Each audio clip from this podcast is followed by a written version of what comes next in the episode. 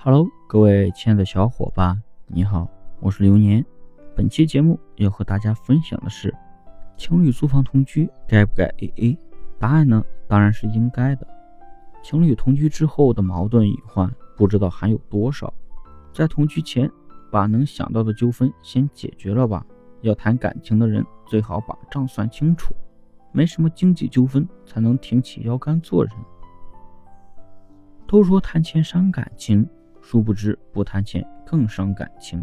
人性使然嘛，大家总是嘴上说着计较那么多干嘛，心里还是会自己打着小算盘。再不计较的人，长时间的付出很多也会变得计较，到了最后也不是在计较花了多少钱，还是在计较你连钱都不肯给我花，是不是不在乎我？情侣之间应该怎么去谈钱？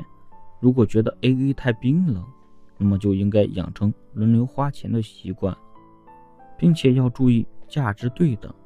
两个人如果有很大的经济收入差异，那么也要做到尽力对等。有时候花了多少钱并不重要，而是说在你已有的范围内，你愿意付出多少钱。不过本身两个人谈恋爱就应该是相互体谅的，在钱这方面更是如此。不能毫无计较，也不能计较太多。